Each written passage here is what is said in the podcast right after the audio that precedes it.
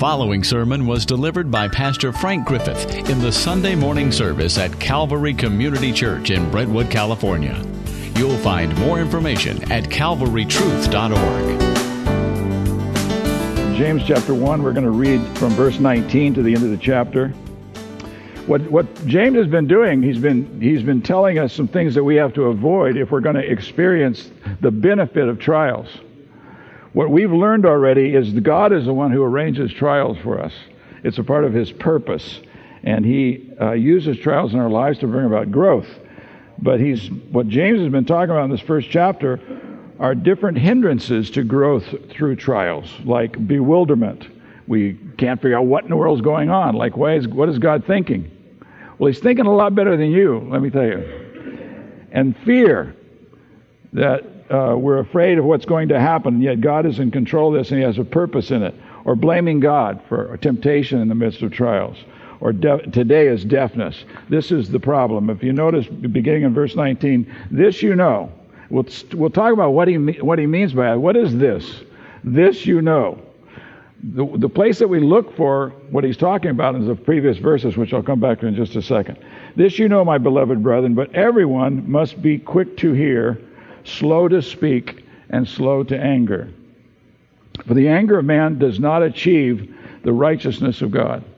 That is a glorious biblical truth that we sometimes miss that the anger of man does not achieve the will of God, the righteousness of God. Therefore, putting aside all filthiness and all that remains of wickedness, in humility receive the word implanted. That means let the Word of God enter into your heart and actually begin to affect you from the very center of your being, which is able to save your souls. But prove yourselves doers of the Word and not merely hearers who delude themselves. For if anyone is a hearer of the Word and not a doer, he is like a man who looks in his, at his natural face in a mirror, but he doesn't notice what's there. He doesn't notice he's got a big smudge that he needs to take care of. And he says, But once he has looked at himself and gone away, he has immediately forgotten what kind of a person he was. You, you've had children when you say, I told you to wash your face. They said, I did. With soap? Yes, with soap and, and everything. And, and you see this big old smudge on his face because he didn't even pay any attention when he looked into the mirror. And this is what the Word of God is referred to all the time. It's a mirror. It shows us what we really are, who we really are, what's the truth about our own hearts. He says in verse 25, but one who looks intently, that is, this is the word that's used when Peter went to the tomb of Jesus and he stooped over and he looked into the tomb and he noticed that the body wasn't there.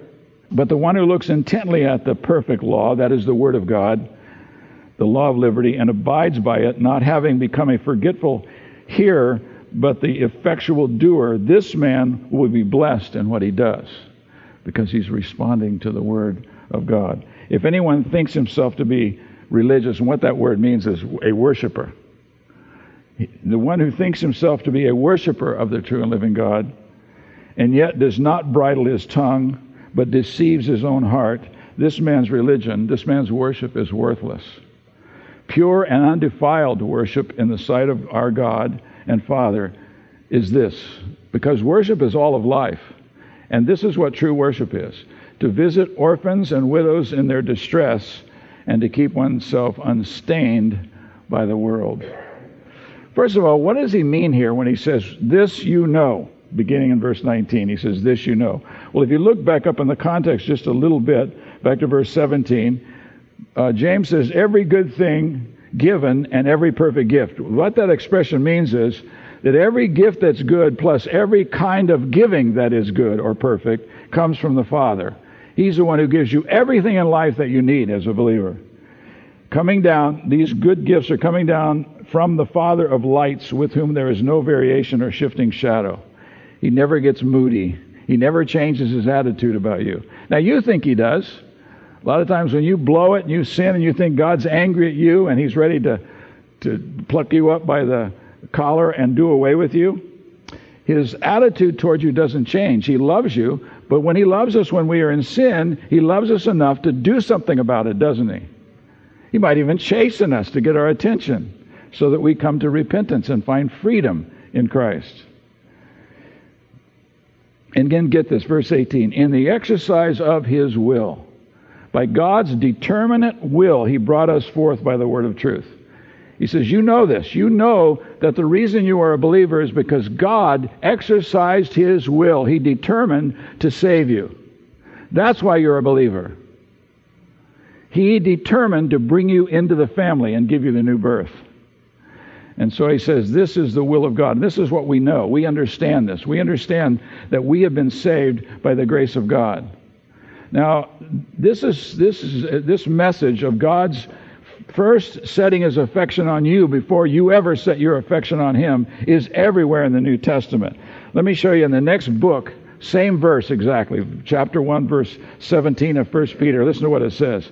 If you address as Father, the one who impartially judges according to each one's work. In other words, if you're a child of God, conduct yourselves in fear during the time of your or your stay on earth, knowing that you were not redeemed with perishable things like silver or gold from your futile way of life inherited from your forefathers, but with the precious blood of a lamb unblemished and spotless, the blood of Jesus Christ.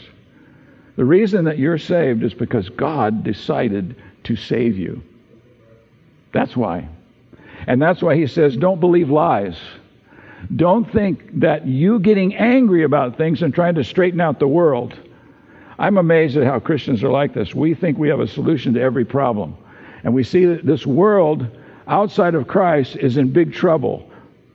And so we think that we need to fix it. That's not what he's called us for. What he's called us for is to bear witness to the truth, the way, the truth, and the life, the Lord Jesus Christ.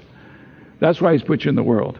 And he's put people on your path in your life, in your everyday life. He's put people in your path that he wants you to become a witness to them about the Lord Jesus Christ. He wants to use you to bear witness of Christ. Now, it takes nothing less than the will of the living God for a person to come to faith in Christ.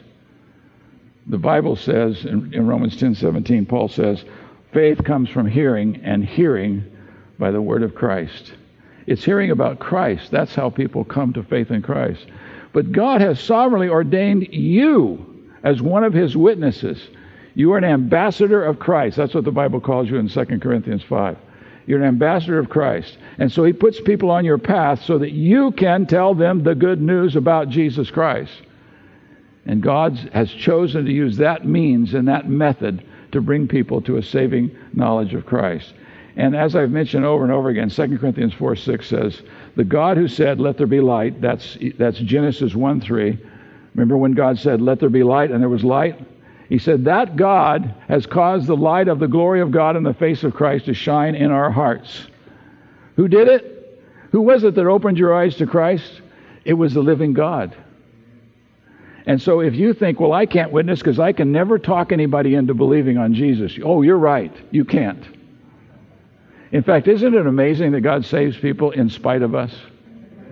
Isn't it, isn't it amazing that we can be the most offensive people in the world and God still will bring the gospel to bear on a person's life.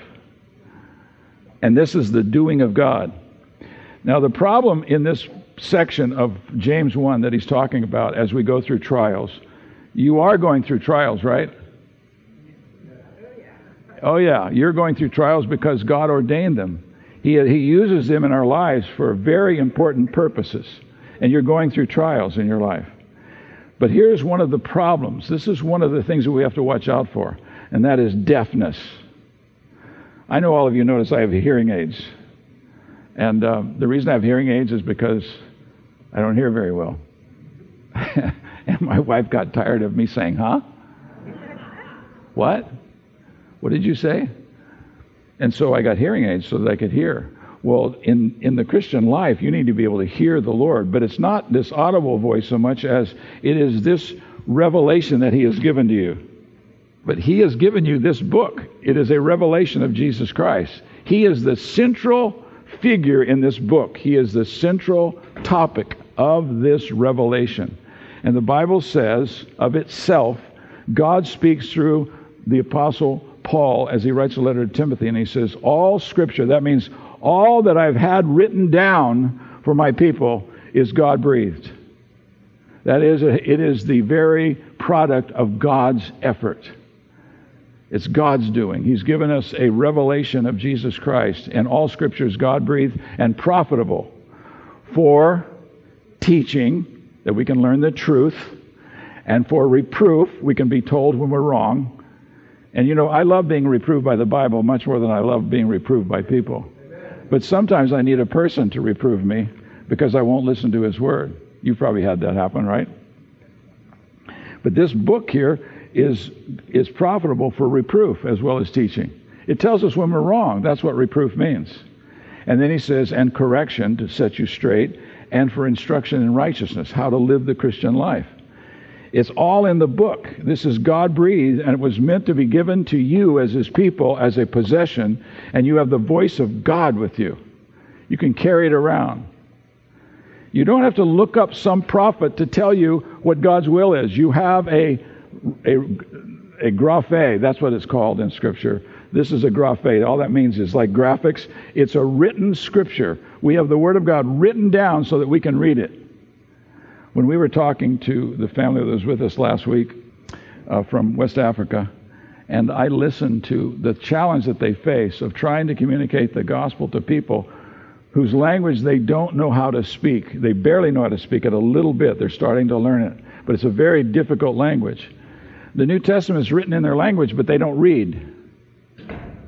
And you're all aware, I'm sure, that 90% of the people in the world have to be taught orally. They can't learn from reading. There are people that can read a little bit, but they can't learn from reading. And so we have to be able to communicate the truth. But the way we're going to learn it is we're going to learn it through His Word. Now, if you need to listen to the Bible read, there's a hundred ways to do that. You can find you can find a way to listen to the whole Bible freely without any cost to you. You can listen to the Bible being read over and over again. You could you could listen to one book five times and begin to to feel the the flow of that book so that you would have it as your own treasure. It belongs to you now and you can communicate it to people. And so, what, what James wants us to know is we need to hear because, and there is a, this is a reason we must learn to hear in the midst of our trials. Because it's not going to be your anger over your trials that's going to get you through them. It's not going to be your anger over things that have gone wrong that's going to get you through the trial. It's going to be faith in the living God. And you have to listen to Him. And the way He speaks to us is through His Word. And so you need to learn to hear the Word of God. And if you have trouble reading, there are plenty of tools, there are plenty of instruments by which you can hear the Bible read. You can talk to your brothers and sisters about it so that you can un- come to understand how it's all put together, how it begins, what the middle is, and what the end is. Where do I go for answers regarding the kind of trial I'm going through? The Bible speaks to all those things and he wants you to understand it. But the reason he wants you to understand it is because he wants you to learn to live in response to his word so that when you speak to people about Christ, you're talking about things that are true in your life. They're actually happening in your life. And you're able to communicate to people about the Savior, about the Lord Jesus Christ, and how he will absolutely, totally change your life. An encounter with Jesus Christ. Uh, Steve Fernandes used to call uh, he used to use this expression, the felt presence of God. What he meant by that was, you know how it is when you have a relationship with somebody like your husband or wife, good friend, and uh, you know what it feels like to be with them. You know how encouraging it is, or how discouraging it is, possibly, but you know what it's like to be with a person. And you gravitate to certain people who are always encouraging you and helping you. Well, your relationship with God is, must be that way. You must come to experience the reality of your relationship with Him. Because Christ gave His life so that you would have a relationship with God. So that you would actually come to have a relationship that you feel, that you actually sense it. You know what it's like to get into His presence. You know what it's like to bring needs before Him and leave them with Him and know that He hears you and He cares about you. It matters to him about you. That's what 1 Peter 5 says. And Peter's talking about trials. What do we do in trials? Peter says this is what you do. You humble yourself under the mighty hand of God because Peter believed that God was in control of all things, as the rest of the writers of the Bible believed. That God is in control of all things. You never go through things accidentally. God is in control of all of life. And so he says, humble yourself under the mighty hand of God when you're going through trials, because, and, and by, the, by the way, this is how you do it by casting all your anxieties on him. Because you're saying, God, I know you're in control.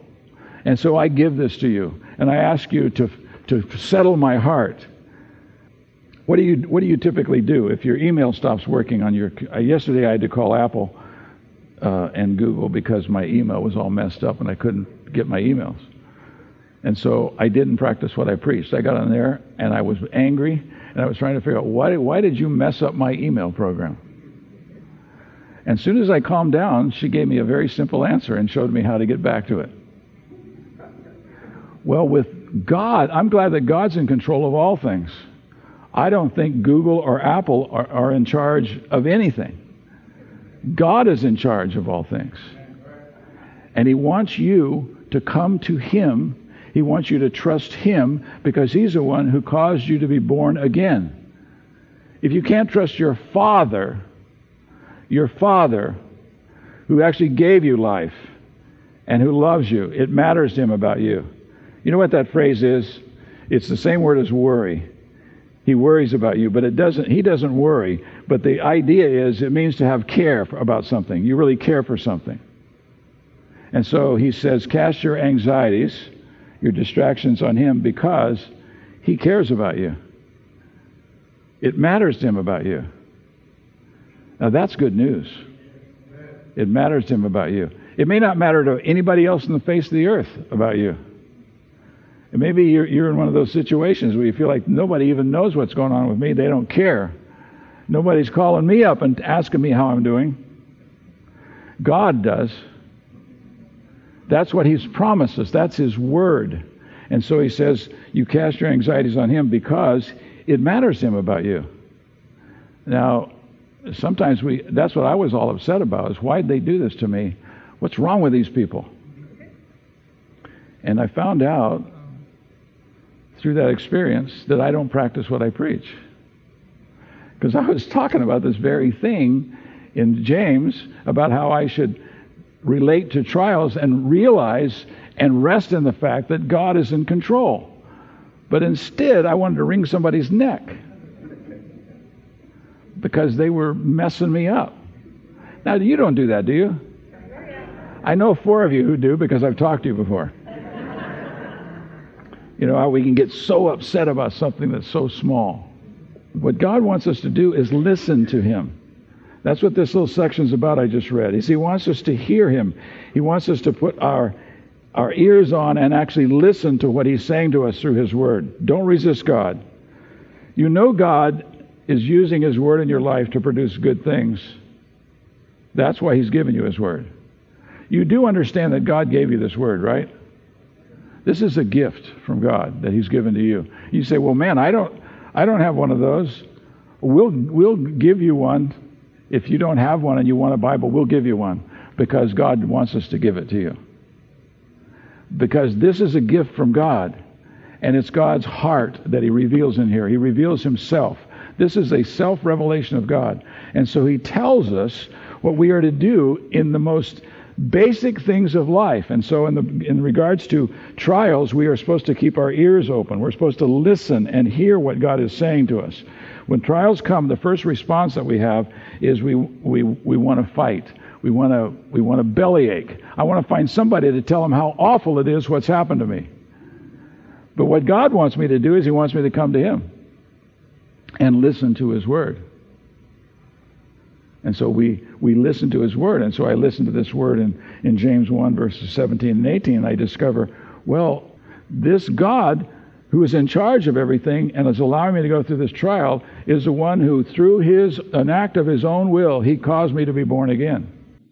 I came to faith in Christ through him as a gift from God.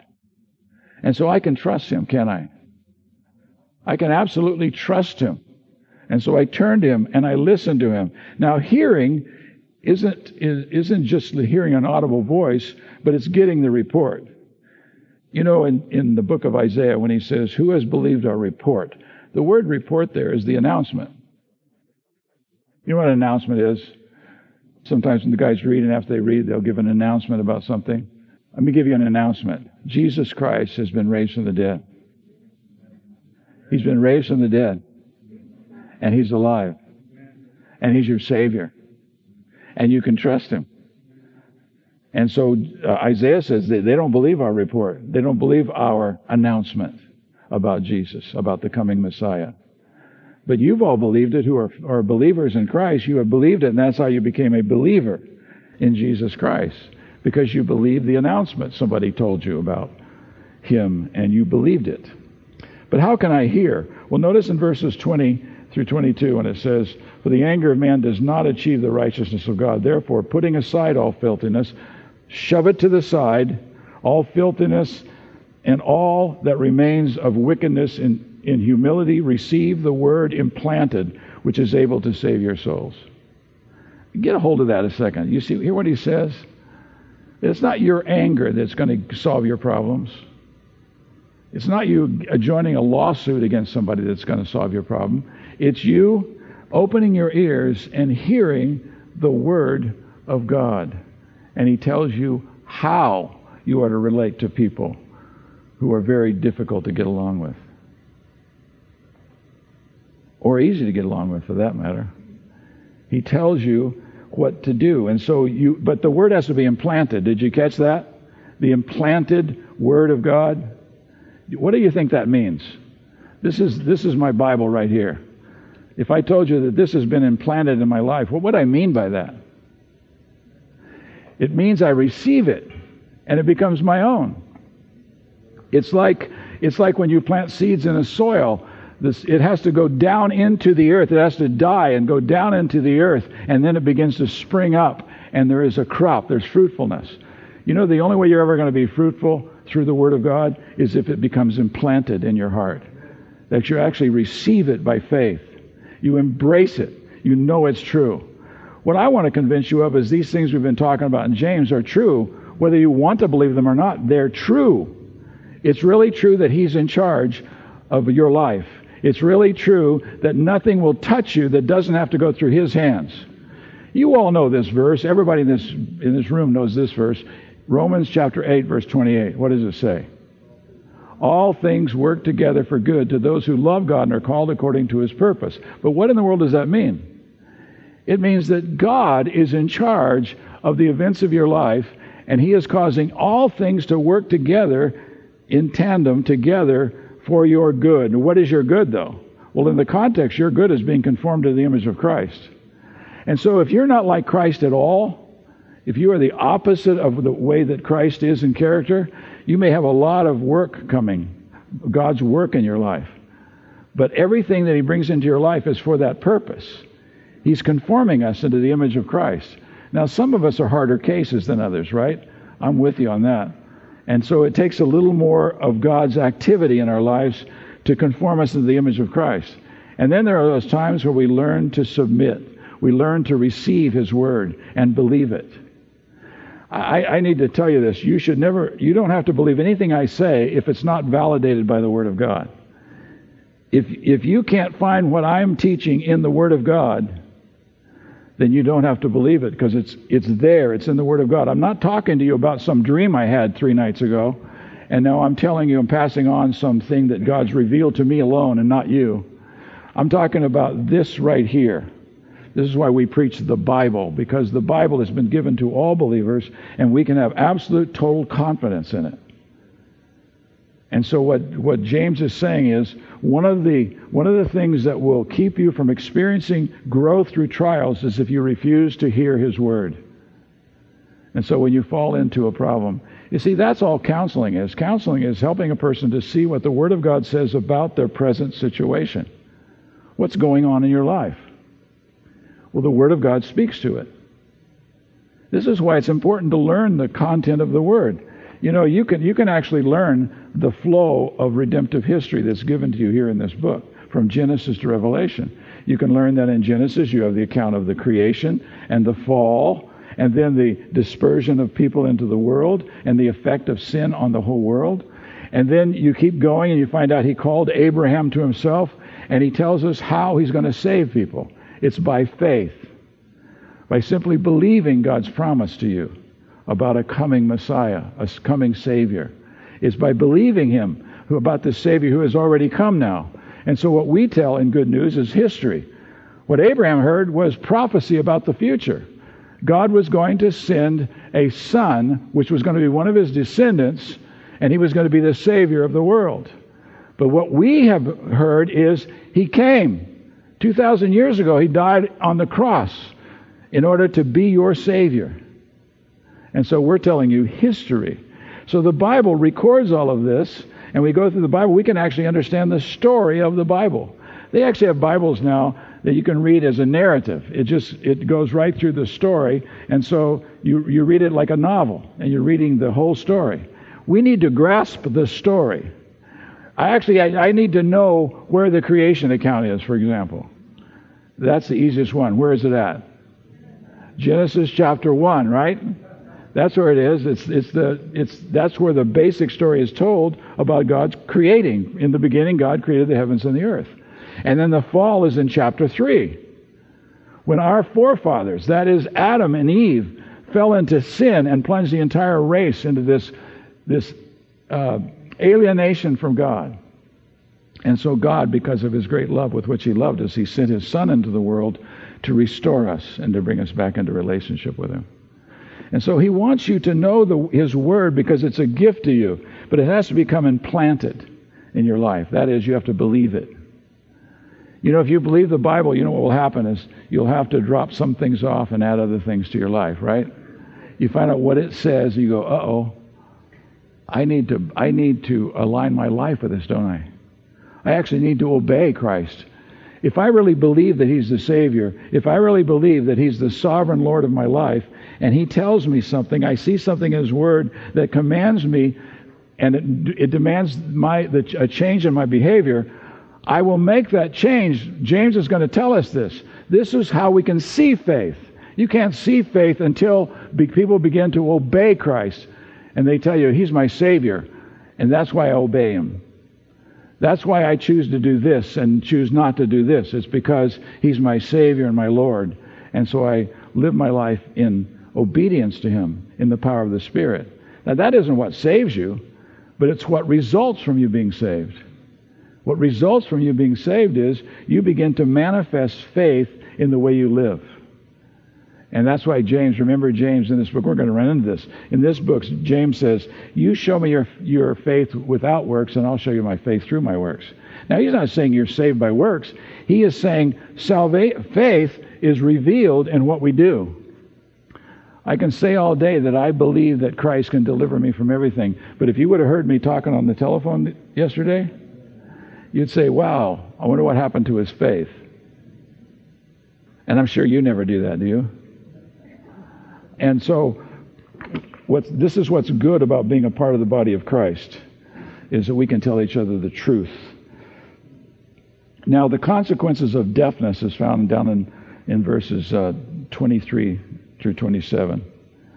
What I don't really hear or listen to causes me great problems. And you say, well, where would I hear this? Pick up the book. Start reading the book. I would suggest that you get into uh, a reading plan of some kind and just start reading a little bit every day and start listening. Now you may say, "Well, I don't I'm not I'm not a good reader and I don't like to read." Do you have the Holy Spirit? Yes, you do. If you're a saved person, if you are born again, you have the Holy Spirit living in you. Guess what the Holy Spirit will do? He will open this book to your heart and let you see what it's saying. He will bring it home to bear upon your heart, and you'll embrace it by faith. It'll change your life as you obey His word. And so, what what uh, what James is telling us here is that we need to listen. We need to hear. And if I don't hear, then what's going to happen to me if I don't intently look into the book? If I don't really look and find out what's being taught to me, how I'm to live, and how I'm to relate to both believer and non believer, I'm going to miss out on all kinds of things. And then the final word down in verses 26 through 27. Let me get back to James. I'm far afield here. James chapter 1, verses 26 and 27. Listen to these final words of this section. He says, But one who looks intently at the perfect law that of liberty, that is the word of God, the gospel, The one who looks intently, who really pays attention and lets it become implanted in their heart, he says, and they abide by it, not having become forgetful here, but an effectual doer, this man will be blessed in what he does. Because what he does is obey the word of God. For example, let me ask you a question. Just take this as a private question to you. I don't have any idea ab- about this, but let me just ask you Are you holding a grudge against anybody? Don't shake your head yes or no, but are you? Are you holding a grudge against anybody?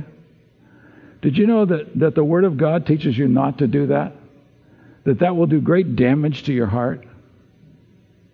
I'm not talking about the physical pump, although it could damage that too. But it'll do great damage to your relationship with God if you're holding a grudge, if you're refusing to, to forgive. Remember what Jesus said in the Sermon on the Mount?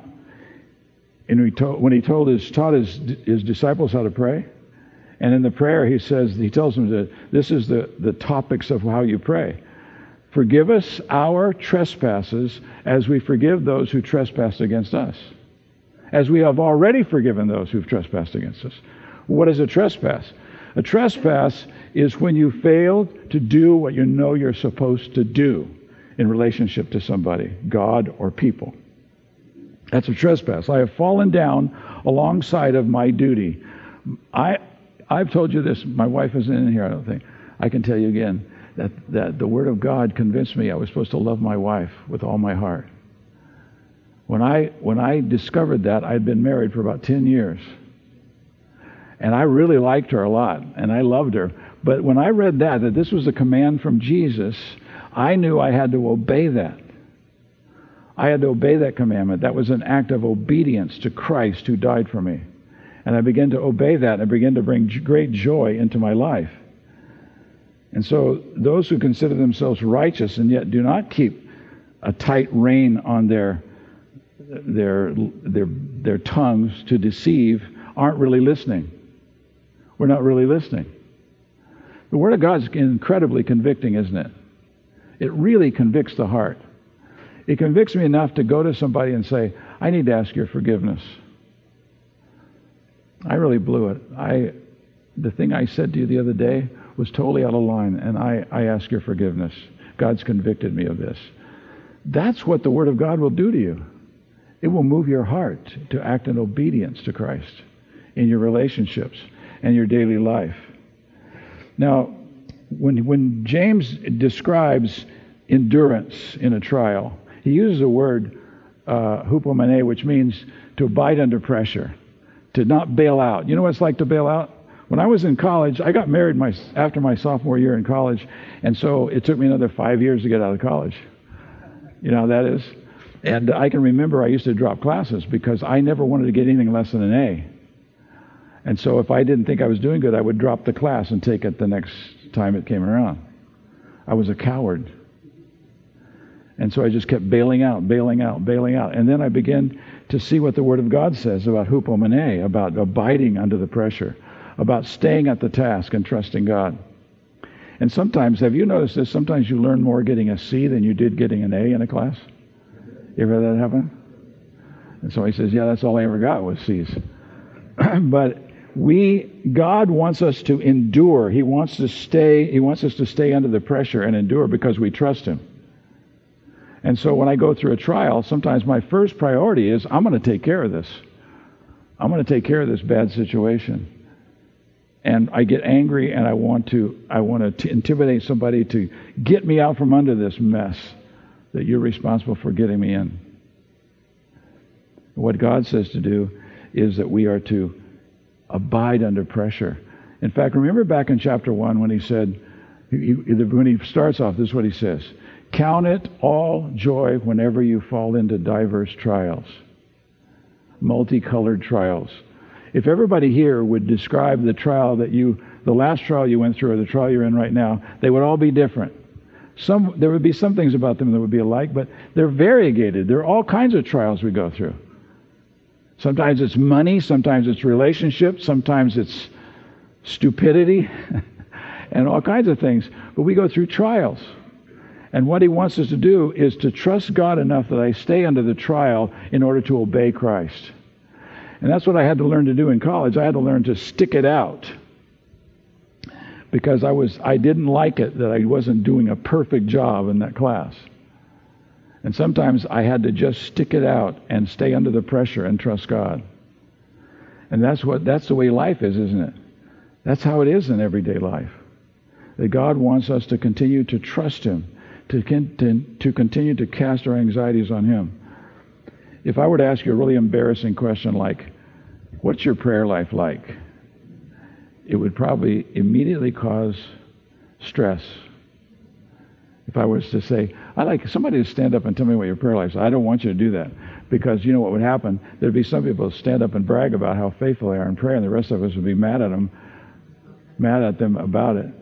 Because prayer is it's tough because we're we are called to be praying people when we meet together like this and when we are by ourselves. I need to have a, a daily pattern of addressing the living God, both by myself and with others as we pray together. We need to call upon the name of the Lord. We need to endure in that. And sometimes we wonder, well, it's just so difficult, isn't it? It's so difficult to have a prayer life. It's so difficult to spend more. Have you done this when you got on your knees, said, I want to spend an hour in prayer, and then you prayed for a little bit, and then you looked at your clock and you had spent three minutes? Isn't that something? That's how it is, isn't it? Well, what God wants to do is He wants you to give, He wants you to have such a love for Him that you love speaking to Him. You love talking to Him. You love baring your heart to Him. You love coming to Him and calling on His name because you know what His attitude about you is. He's proven it. Somebody quote Romans 5 8.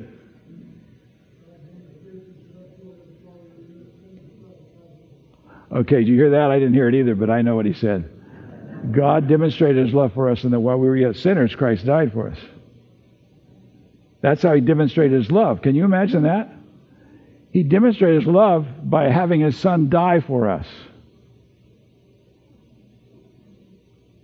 And so, should I want to talk to him? Should I want to talk to this one who's given his son for me? Yes. He's talking, what he talks about in this section is about worship. I want to be a worshiper of God. But he confronts us with something, and that is that I have to have a controlled tongue in order to worship. I have to, I have to be able to lift up the right, I have to lift up truth to my God. I have to extol him for who he is and what he is. I have to know that. I have to know who he is and what he is. I have to know what kind of God he is. I have to know what his relationship with the Son is and what his relationship to the Spirit is. It's all given to us in His Word. And what He has done is He has called you into a relationship with Him, which means that you are right in the center of God's, the Father's love for the Son and the Son's love for the Father and the Spirit. And you're right there in that crossfire. You are living in that family. That's where you are. And you have to learn how to live in that atmosphere. You have to learn how to address the Father and the Son and the Spirit, how to rely upon the Spirit. Basically, the Bible says this I have to learn how to abide in the Father's love for me. I have to learn how to, to rest in Christ, and I have to learn how to walk in the Spirit. That is depending upon the Spirit. I have to be a pneumatic Christian. I know you think I'm talking about a tool, but I'm not. Pneumatic just means it's the word for the Holy Spirit. Pneumatos. We need to be Christians that understand I can't live a day without reliance upon the Holy Spirit to empower me to live for Him. I certainly can't bear witness of Him to anybody unless the Spirit of God empowers me. In fact, it's interesting what he says. He gives three characteristics of true worship. You notice that in verse 26, it's a controlled tongue. You have any friends who have no control over their tongue? All of us have friends like that, huh? You never know what they're going to say. But he says, a controlled tongue is a part of true worship. That I use my mouth to build up and not tear down. In fact, we're told in Ephesians 4 that it grieves the Holy Spirit when you use your tongue, your mouth, your words to tear somebody down instead of building them up. He's talking specifically about your brothers and sisters in Christ. I have to learn how to encourage people. Do you know how to encourage people? Do you ever intentionally, when you meet with saints, you get somebody uh, alone where you're talking to them just to encourage them, to build them up. That's one of the primary commandments we've been given. That's, that is a manifestation of faith. When I care enough about you that I find out what's going on in your life and I want to encourage you. I want to let you know that I care about what's going on in your life, about how God wants to use you in that situation, and how He wants you to grow through it. And some of the worst situations in life are times when God can bring the most growth in our lives as we trust Him. And so just to say to somebody, you know, I've never suffered anything as near like this, what you're going through. And I'm going to be praying for you, but I want you to know I really believe God can use this in your life to build you up and not tear you down.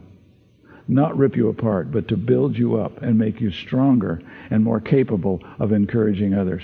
Because that's what Paul said in 2 Corinthians chapter 1. He said, God let me be tested beyond my ability to bear. I thought I was going to die. But he did this so that I'd stop trusting myself. Now, you can understand why Paul trusted himself, can't you? He was a very competent man. But he said, God wanted me to stop trusting myself and put my faith in the one who raises the dead. And whatever you're going through, doesn't matter how bad it is. I've noticed this about myself. If I'm going through something, I have a bad habit of wanting to tell somebody all the details so they'll feel the pain. That's not what we're called to do. What we're called to do is to share what God is doing in our life through this trial. What is He teaching you? Has He got you by the nape of the neck and shaking you and saying you need to wake up? Or what is He doing? Or is He he's saying to you, I want you to realize that your circumstances are not that important. I can bless you in good circumstances and bad circumstances. The goal of the church is not to Christianize America. That's not the goal of the church. The goal of the church is to make disciples of Jesus Christ. And you know the difference between a disciple and a professor, someone who professes to be a believer? A disciple is someone who has a relationship with Christ and they're walking with Christ. And they're experiencing eternal life as they walk with Christ. That's what He's called us to do. So we don't have to figure out how to fix the world. But God wants to use you as a witness. He wants you to use you as a as a member of the body of Christ who's been gifted to dispense his grace into people's lives. Doesn't matter what they're going through. It doesn't matter what they're facing. He's given you a spiritual gift to encourage people and not, not just to encourage, but all those gifts that are listed in the New Testament. Paul lists 20 gifts, and Peter says there's two kinds of gifts speaking gifts and serving gifts. You have a gift. And God wants you to dispense His grace into people's lives, but you have to know what they're going through, don't you? You have to actually care enough to get close to people to find out what's going on in their life. And the reason that God lets you go through trials is to wake you up and make you realize that there are times when we need to be encouraged and helped, even instructed. It's great to hear somebody tell me, you know, I know what you're going through. I went through that five years ago. I know exactly what it's like. Let me tell you what I learned about it. That's helpful. Well, if you're what we I said was in the this first chapter, he's talked about the, the things that can derail you in a trial. The first is bewilderment. What in the world is going on? This, this can't be what God allows his people to go through. That's what Job's wife believed, remember? And she says, Why don't you just curse God and die? Because he's not doing what he's supposed to do. He's supposed to keep you out of trouble. No, he's supposed to keep you through trouble and to teach you through trouble. And so bewilderment will hinder you from growing through your trials. Secondly, it's fear fear that things are out of control. God isn't in control anymore. Oh, yes, He is. Yes, He is. He is in control. That's why we don't have to fix the world, because God is in control. And His goal is much better than fixing the world. It's creating a people who know His Son and experience eternal life. And then blaming God that He's tempting me. And remember what James said? God's not tempted by evil, and he never tempts anyone to sin. He never tempts you to sin. And then finally, deafness. This passage here. If we're bewildered, we lack wisdom, and, and we need to ask God for wisdom so we can handle the trial that we're going through. That's what, that, by the way, I got to remind you that. James said, if, if when you you go into a trial and you're bewildered by it, he said, if you lack wisdom, that's why, that's why you're bewildered. You lack wisdom. Let him ask of God, who gives to all men generously and does not upbraid, and he will be given to him. But you have to believe. You have to trust him. You have to know that he's the source, the one source that you have, that you can get what you need in the midst of a trial. So if, if I think, if, if I bewildered and I don't know what to do, I need to ask him for wisdom, and he'll give me wisdom. You know what wisdom is? Wisdom is using your knowledge to fulfill God's will, knowing how to use this knowledge. I've, I've heard people witness to somebody, and I thought, you know, that would be a good method if you were trying to execute the guy. If you were trying to beat him up and get rid of him and make him hate you and never talk to you again, that's an effective way to bear witness to him. Tell him what a total jerk he is. That's, that's not the way to bear witness. God will give you wisdom. He'll give you the ability to love people that you would naturally not love if you trust Him, if you'll just trust Him to empower you. What happens if you live long enough is you discover that some people you always try to you try to avoid them, and then you discover as you go through life and you become one of those persons, and you realize I can't get away from myself. So I gotta I gotta learn how to love people like myself. you know, there's an interesting Old Testament. I'm going to close now, but there's an interesting passage in Isaiah in Jeremiah 49 that says Moab has settled on his lees and has not been emptied from vessel to vessel. You know what that is? Settling on your lees. That's when you have wine and you're it's in a barrel and you never pour it from vessel to vessel and it all the sediment begins to just permeate the whole thing. And so it has to be poured into another container and poured back. And he says that's how we can get. You know what God should do? He should put a label on every believer that says, shake before using. In other words, you need trials, you need troubles, and you can grow through troubles because God is the one who's in charge of your life. He's in charge of the universe. You can trust Him. And so if you're suffering right now, maybe you're sitting there in one of those comfortable chairs, those cushion chairs you're sitting on, and you're thinking, you know, I, I don't know if I could, I don't think I can do this, sit on one of these hard chairs for this long. Well, you can either get me to preach shorter sermons, or you could say to God, please teach me through this trial and this hard chair. Now, I'm being silly, but you know what I mean. God's putting you through all kinds of things. And don't be like Moab, who has settled on his lees. You need to be poured from vessel to vessel. And that's why he takes you through trials. He shakes you up. I, have had this happen so many times where I thought I really, uh, I really knew what I was talking about, and then I experienced what this person was suffering with, and I said, God, I'm sorry, I don't even know what I'm talking about. That's why he takes you through so many trials, so he can use you in so many different ways with so many different people.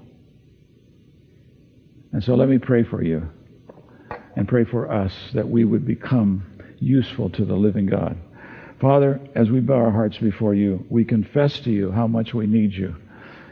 We need you, Father, as we go through trials, we wouldn't bail out, we wouldn't run from it, but instead we would experience trials so that they would make changes in our lives, change our attitude.